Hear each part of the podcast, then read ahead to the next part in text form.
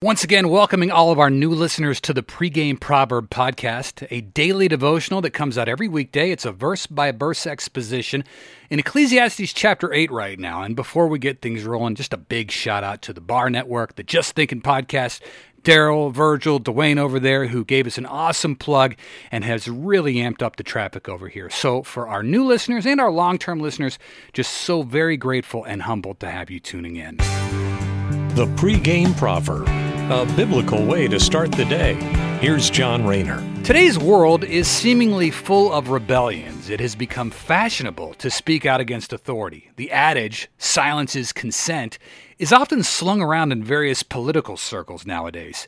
So, with that in mind, today's verse implores us to obey authorities, whether it's here on earth or in the heavens above. Ecclesiastes chapter 8, verse 2, 3, and 4 tell us I say, keep the king's command because of God's oath to him. Be not hasty to go from his presence. Do not take your stand in an evil cause, for he does whatever he pleases. For the word of the king is supreme, and who may say to him, What are you doing? In the New Testament, you've also got Paul telling us to submit to governing authorities. Romans chapter 13, 1 and 2 says, Let every person be subject to the governing authorities, for there is no authority except from God, and those that exist have been instituted by God. Therefore, whoever resists the authorities resists what God has appointed, and those who resist will incur judgment. So the reality here is that God has put those people in power, be it prime ministers, kings, presidents, uh, governors, they put he's put them there according to his own will.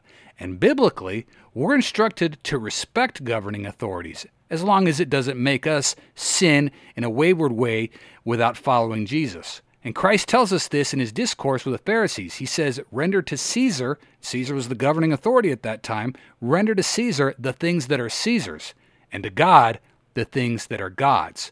So, going back to our original verse from Solomon, we're to keep the king's commands because God put the kings there.